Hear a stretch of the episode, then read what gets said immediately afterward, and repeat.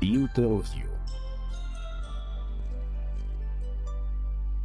Всім привіт! Ви слухаєте українське онлайн радіо класичної музики Ісландія. Я Стас Неможицький. Вмикайте нас у браузері або шукайте мобільний додаток і слухайте нас будь-де й будь-коли. Сьогодні ми говоримо про тур Київ Симфонії Оркестра. Це український оркестр, який від початку активної стадії війни з Росією перебуває за кордоном. За півроку він встиг виступити у найкращих філармоніях Німеччини на саміті НАТО. До речі, це єдиний український оркестр, і мабуть, один із двох взагалі у світі оркестрів, які виступили на такому високому заході. Про це все ми спілкуємося з Лізою Сіренко, піар-директоркою Київ Симфонії оркестра. Вітаю, Ліза. Вітаю Стас. Дякую, що ти приїхала е, сюди в Київ. Їдете єдина з команди, хто зараз в Києві знаходиться. Е, Ні, тут ще наразі знаходиться художня керівниця Люба Морозова, пару людей з оркестру музикантів. Але а де знаходиться сам оркестр зараз?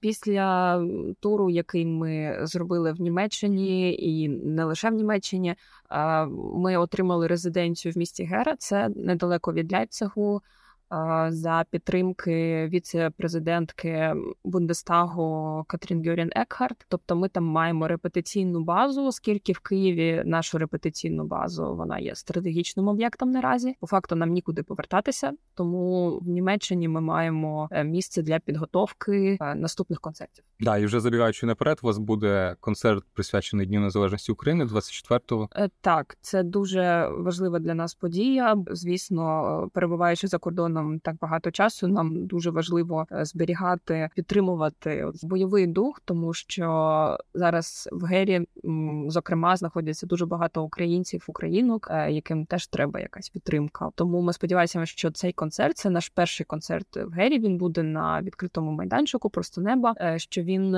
представить нас для німецької публіки, не лише міста Гера, тому що для німців досить розповсюджено просто приїжджати з інших міст на концерти, а й об'єднає українців, які зараз знаходяться в цьому місті, тому що ця підтримка і ця спільнота, формування цієї спільноти зараз дуже важливо. А що це буде за програма? Це буде українська програма з Бетховеном, друга симфонія Ревуцького, увертюра до Тараса Бульболисенка, Бетховена контраданси, мелодія Скорика. І щодо бісів, я ще поки що не знаю, але певно, що щось буде ще окрім uh фіксованої програми. Чудово. Тобто, якщо ви слухаєте зараз е, нашу розмову, і ви в Гері або ви неподалік, можливо, ви в Ляйпцігу, приїжджайте 24 серпня і послухайте Київ симфонії оркестра. А тепер давай спочатку поговоримо, як взагалі відбувалася ось ця історія з великим туром Київ симфонії.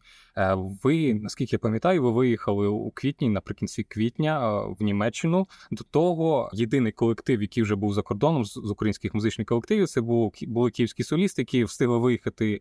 Ну, вони просто поїхали на гастролі за кілька годин до російського повномасштабного російського вторгнення, і вже далі вони продовжили свою свою діяльність там. А ви ж вже цілеспрямовано, вже перебуваючи в Україні, ви дуже швидко спланували і організували тур за кордоном. Ну, взагалі, просто без військової ситуації, коли все окей, е, уявити тур, який буде охоплювати Лепсівську філармонію, потім Ельп філармонію в Гамбурзі і Берлінську філармонію. Це ну фантастика і казка.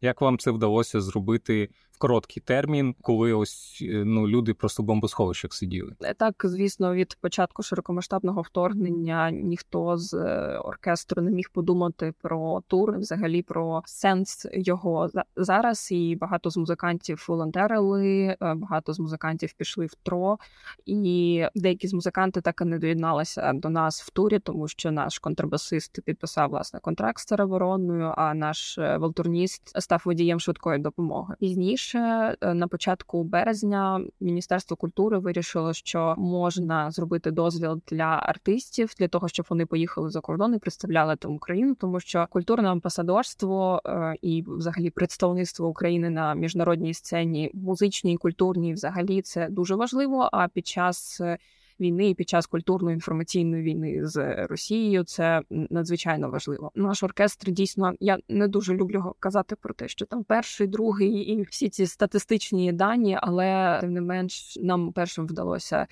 зробити цей тур, і вдалося це завдяки концертній агенції Кадешміт, яка є представником Київ Симфонії в Німеччині. І тут е, певно треба сказати, що вже десь е, за рік, за півтора року до нашого виїзду за країни з країни, ось під час широкомасштабного вторгнення, у нас вже були домовленості з Кадешміт про тур восени 2022 року. Але звісно, почувши те, що ми можемо виїхати зараз повним складом оркестром, то ми звернулися до Кадешміт і попросили е, зробити нам тур якомога швидше. Ось ось прямо зараз, і е, навіть німецька преса писала про те, що тур, який запланований за один місяць, це божевілля в західному менеджменті.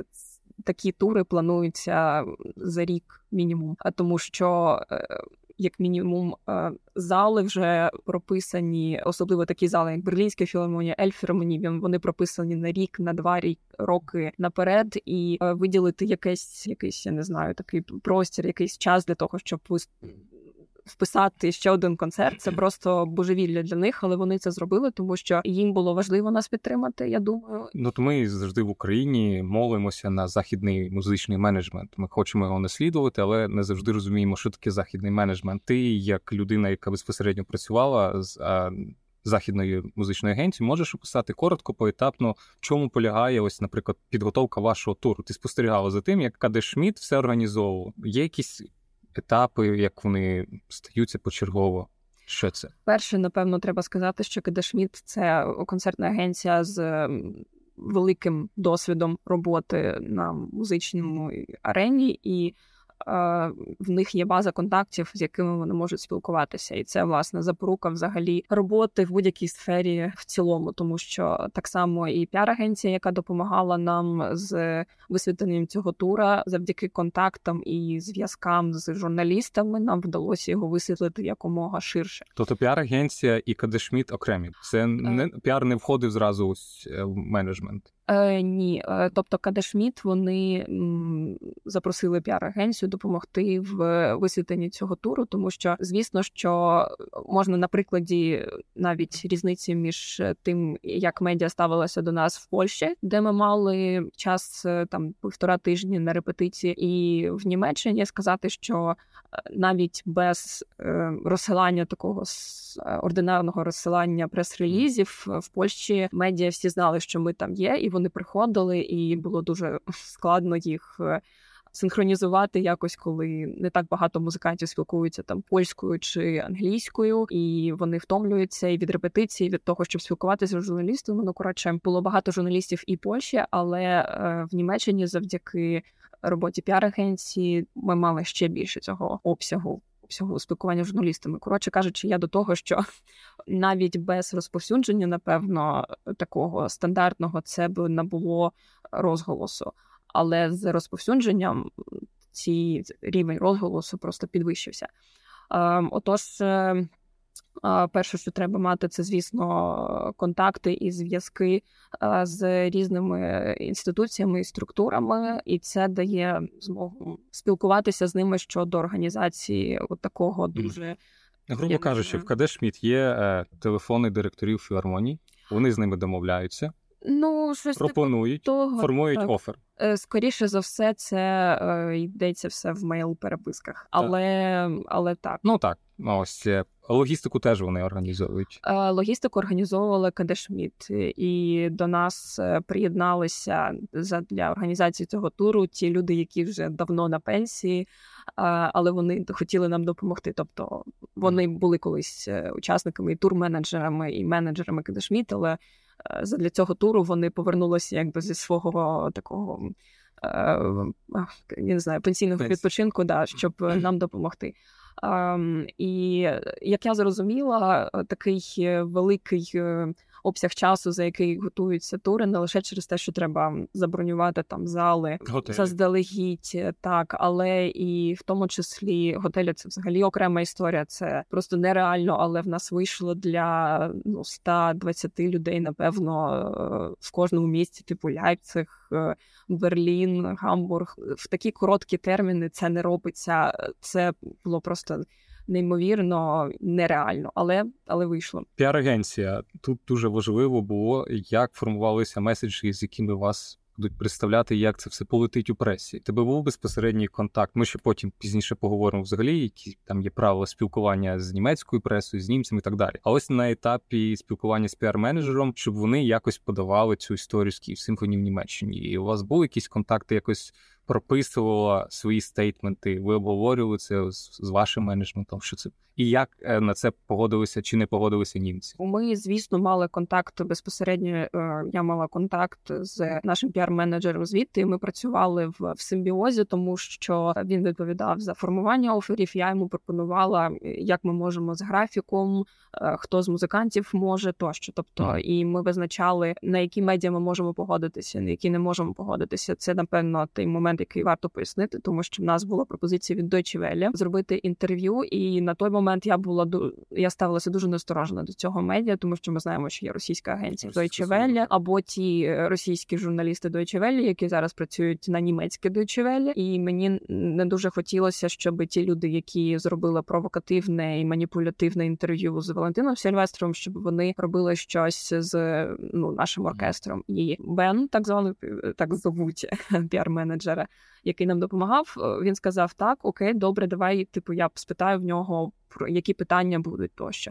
І його питання були, е, ну тобто, це німець, його питання були е, доволі такі провокативні, але більшість журналістів ставили провокативні питання, які виводили би на те, щоб музиканти проартикулювали унікальність української культури, щоб вони проартикулювали від зворотнього е, саме те, що ну в хорошому сенсі пропагує українське. Тому власне з Deutsche Welle вийшла така ситуація. В цілому багато, і навіть ти мені якось надсилав один з анонсів де писалося про те, що оркестр їде в тур, тому що інакше вони пропадуть е, да, пропадуть, втратять роботу. То що е, так вийшло, що піар-агенція стартувала раніше ніж ми обговорили щось, і е, на певних сайтах вже з'явилися такі меседжі. Проте ми швидко це зорієнтувалися і виправили це. І власне е, дуже важливо для оркестру вести сайт, тому що е, на сайті ми опублікували стейтмент, який вони використовували журналісти mm-hmm. в своїх в своїх статтях, анонсах чи рецензіях,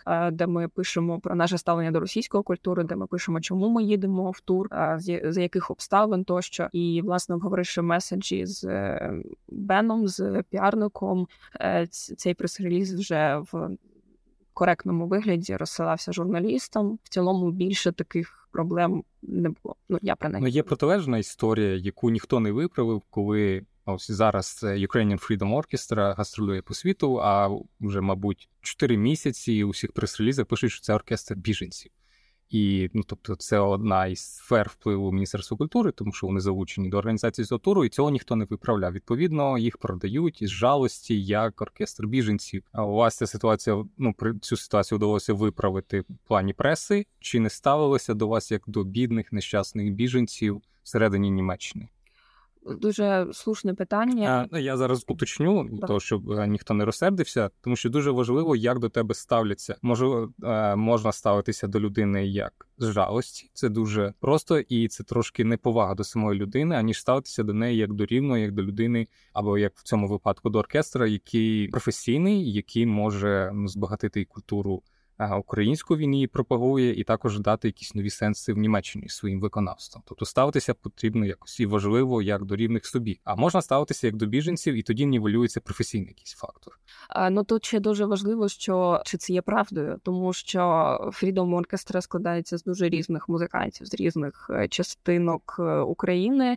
Е, ну тобто з різних міст України, з різних областей України і з українських музикантів, які вже давно за кордоном. Тобто це досить маніпулятивна теза, але в певному сенсі вона працює е, на ситуацію в Україні, тому що одна справа, коли до тебе ставиться як до професійного оркестру з України і тебе висвітлює лише е, музичні культурні медіа, інша справа, коли є адженда більш широка, і тоді є більший розголос. Е, тобто, можливо, хід для того, щоб назвати оркестр саме таким чином, і щоб до тебе звернули увагу, а потім ти в конкретних інтерв'ю інтерв'ю і статтях пояснив, що ти ми не біженці, що ми культурні там амбасадори, тощо можливо, це я б не сказала, що це чорна магія піару. Це досить е, це складна багатоходівочка, але, але... це якщо хтось її так задумав. Е, Да, але наскільки я знаю від музикантів Freedom Orchestra, е, там немає піарника, який контролює все. Тобто, якщо я я знаю просто по собі, як це було, мене однієї не вистачало на всіх журналістів в Польщі, е, просто тому що вони приходять одночасно, а ти не можеш одночасно говорити з багатьма людьми. І навіть в Німеччині, коли якби в мене була поміч, хоча б з мейлами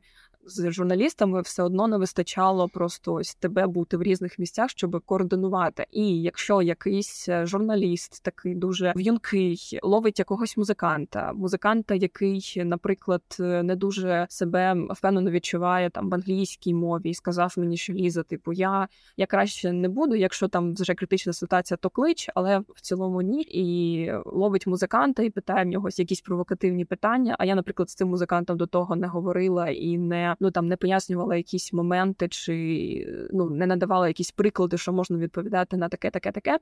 Е, то ну може бути лажа, лажа в статті, і бували бували такі ситуації. Ну, наприклад, Тому... куди заносить журналістів, у які такі провокативні питання можуть бути, які погано висвітлюють, або неправдиво, маніпулятивно висвітлюють е, ситуацію в Україні. Е, ну дуже велике враження на мене на мене справив журналіст у Варшаві. А здається, він був з польської агенції, ну з польського представництва якогось іншого медіа, типу американське чи британське, тому що не пам'ятаю точно, як він представився. Це було для радіо. І, по-перше, збентежило те, що він спитав: а чи всі з вашого оркестру вижили? Тобто, е, ну я така, о Боже, якщо ви питали це в моїх от музикантів, які я вам ну в моїх плані, я ж маю якось оберігати музикантів. Вони там з різних регіонів ну, пережили різний досвід. І Я казала, що типу, якщо ставлять такі питання, якщо некомфортно відповідати, будь ласка, не відповідайте. Ну, ваше психологічне здоров'я важливіше ніж е, ну ніж інтерв'ю з журналістом. А, І я така ви що питала в таке музикантів. Ну і я йому пояснила: ви розумієте, що ви типу про людей кажете, що mm. ну так на жаль. Е, втрати е, стають стають регулярними і нормальними для нас, Е, це дуже жахливо казати, але ну, війна вона така. Але ви не можете таке питати. Це все одно ненормально, ну в сенсі. Ну для них це як фільм в Netflix. Якийсь бойовик. Да, Вони розуміли, ну типу, коли ти їм пояснював, що це не ок. Як вони реагували? Цей журналіст не розумів, тому що він був такий, е, типу, спровокувати на якусь емоцію. Тобто в нього була така стратегія. Е, я ну і він мене насправді спровокував, тому що я такого питання не очікувала. І власне він питав також про те, що а от ваші ж всі музиканти, так вони в Києві, бла бла бла, але ж ну вони ж вчилися в Москві, в Петербурзі. Я така, ну поїхали і е, ну роз'яснювали йому, що в Україні є давно вже своя виконавська школа різних інструментів, і навіть теоретична школа, якби там не було це минуле радянське і минуле СНГ, все одно ну формується щось автономне і ідентичне. А, е, Тому да були такі провокативні питання. Які ваші враження після того, як ракета влучала ваш будинок чи сусідній? Теж, ну, мабуть, такі питання. А, Такі питання чому ви не воюєте? Приїхали сюди? Такі питання були. Ну от як взагалі реагувати я... на це? Тебе вже, мабуть, якийсь там перелік правил спілкування з пресою з'явився. Як протидіяти ось цьому хабству? Ем, Ти знаєш, коли питають, а як воно звук ракети, іноді вони не мають нічого під цим, знаєш, такого Людяного. офенсивного. Ага. Ну тобто вони не намагаються цим образити, вони просто хочуть тебе більше відчути емпатично, і вони одразу попереджують. Типу, я розумію, що це питання дуже дивно, але може ви там як музиканти тощо. І я не раз бачила, як музиканти з такою дуже ну активно пояснювали, що ось це нагадує такий там звук, оце нагадує такий звук, бо вони все це чули, тому що а, ну люди не можуть постійно перебувати в нервовому напруженні і якось пояснювати цей звук для себе іноді теж треба. Ну як частина а да проговорити і частина терапії, тобто то прям таких питань особисто я не чула. Але ти знаєш, що в Іспанії е, в Мадриді перед тим як ми е, власне виступали. В музеї Дель Прадо перед президентами е, країн НАТО ми були у школі. Школа як консерваторія в Мадриді, де власне ми зустрілися. Да, да, ем... Це найкраща консерваторія в Мадриді. Ну так, власне, то там були декілька журналістів, і ось мені потім підходить музикантка Юля, альтистка, і каже: типу, ти уявляєш, вона мене спитала: типу, а ось е, ви ж українці, ви ж типу нацисти? Чому таке слово типу з'явилося? Чи щось таке питання було? Юля, наскільки я знаю, як вона мені передала, вона відповіла: типу, ну дивіться, ви живете в своїй країні, хочете розмовляти свою мову, плекати свою культуру, ви нацисти.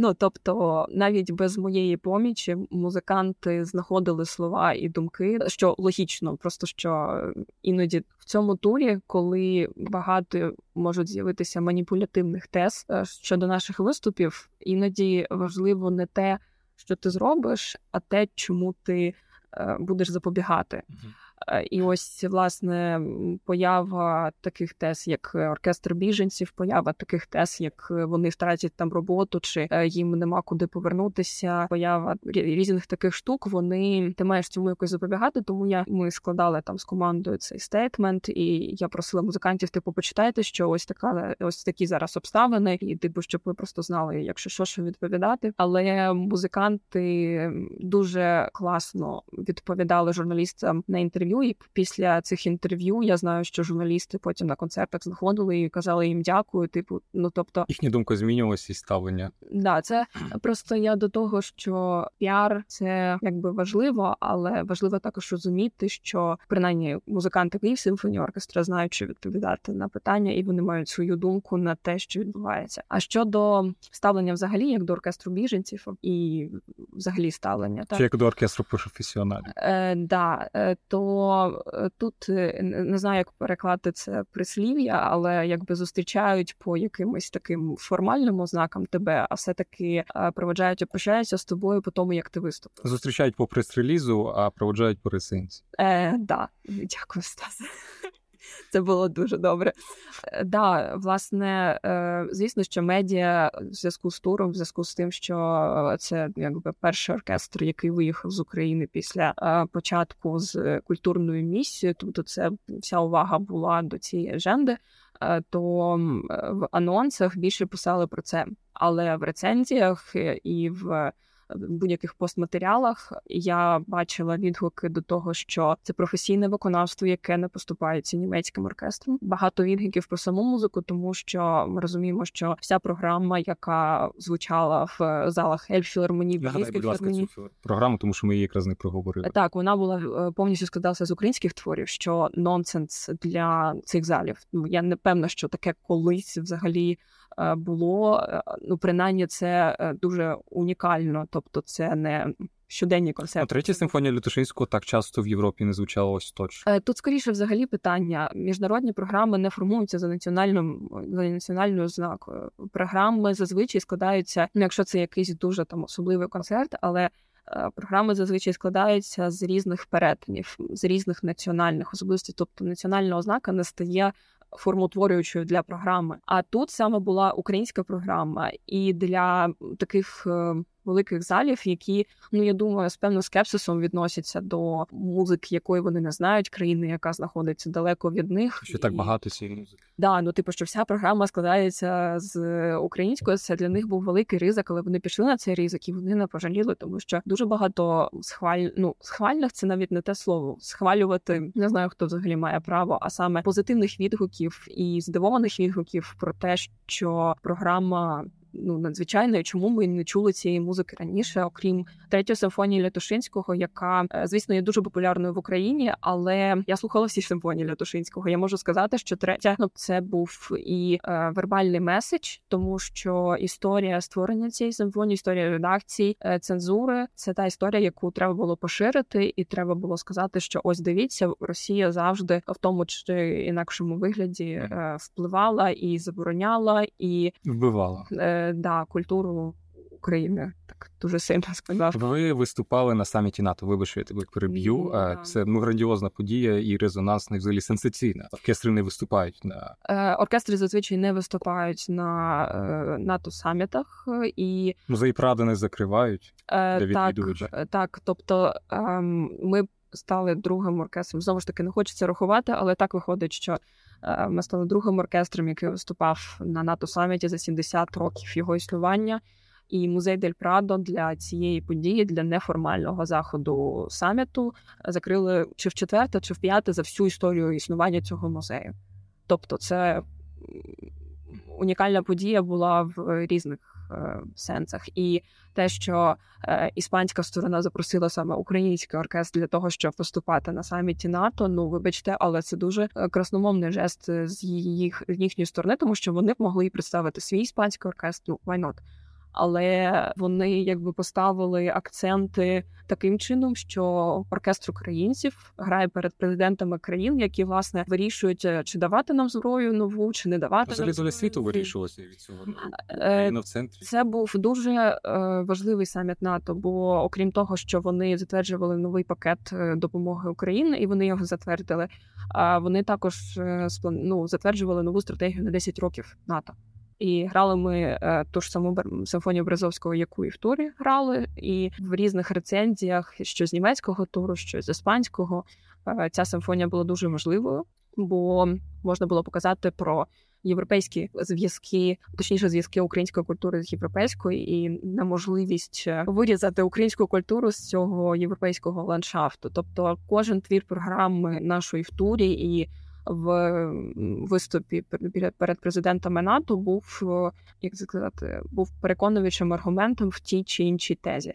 Лятушинський в плані там цензури і відносинах з Росією, ем, Березовський в плані європейських зв'язків. Мелодія Мирослава Скорика стала дуже популярною в е, Європі і в Америці. Її грали дуже багато музикантів. Тобто е, не грати її, не заграти її було б дивно. Хоча в Україні, звісно, вона є дуже популярною, тобто всі її знають. Проте наш головний диригент Луїчі Хаджеро її зробив в такій е, бароковій версії. А на саміті НАТО навіть з клавесином ми спробували зробити аранжування. Оригінально звучить. Да, ну тобто зазвичай е, мелодію скорока грають, надриваючи душу і розриваючи струни, але в такому дуже вишуканому е, квазіброковому звучанні вона е, по-іншому трепетно. Я б сказав навіть, що у нас звучало трошки по-сильвестрівськи. Трошки є, але більше повітря в ній стало. Е, да, більше повітря, але це просто господи спільна ознака. Так, так. на трансляції ось цього концерту вашого на саміті НАТО було видно, що до вас після концерту підходили президенти. Угу. Але не було чути, про що вони з вами розмовляли. Я знаю, що сказав Борис Джонсон, коли підходив до вас. Ну е, пощастило, звісно, лише першому ряду наших, е, тобто першим і другим скрипкам. Е, Борис Джонсон підходив і тиснув руку нашому концертмейстеру Віктору Глибочану. І Вітя мені потім казав, що він спитав: ну, типу, як самі ти Борис Джонсон? Йому відповів, що типу ем, він завершився, типу, з хорошими новинами для України. Ось тому. Тому така історія. Звісно, Емманюель Макрон підходив. Е, Урсула фон дер Ляєн, е, особливо після фотографії з Віталієм та Володимиром е, Кличками, які теж були на саміті. Ми теж з ними віталися перед тим, як президенти підійшли до нас. Ми ще певний час розмовляли з власне мером Києва.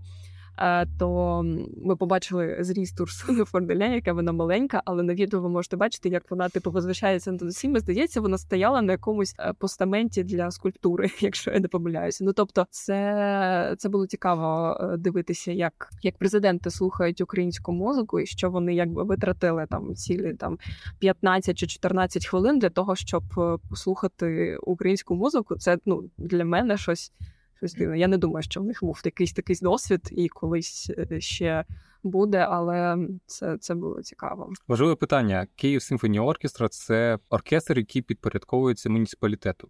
Київраді. Так, ми під Києвом, хоча ми державний оркестр. Держав, ну там якась дивна е, ну, от, структура от, власності. Да, тобто ми підпорядковуємося Києву і заробітну плату отримуємо від е, бюджету Києва, але ми вважаємося державним оркестром. Чи отримує оркестр зарплатню з бюджету Києва? Всі е, київські е, структури музичні, взагалі культури, там київська оперета і київська опера. Всі знають, що на жаль, зарплата від Києва приходить е, регулярно, нерегулярно і вона, звісно, не відповідає стандартам зарплати, наприклад, національних колективів, яких заробітна плата втричі вища.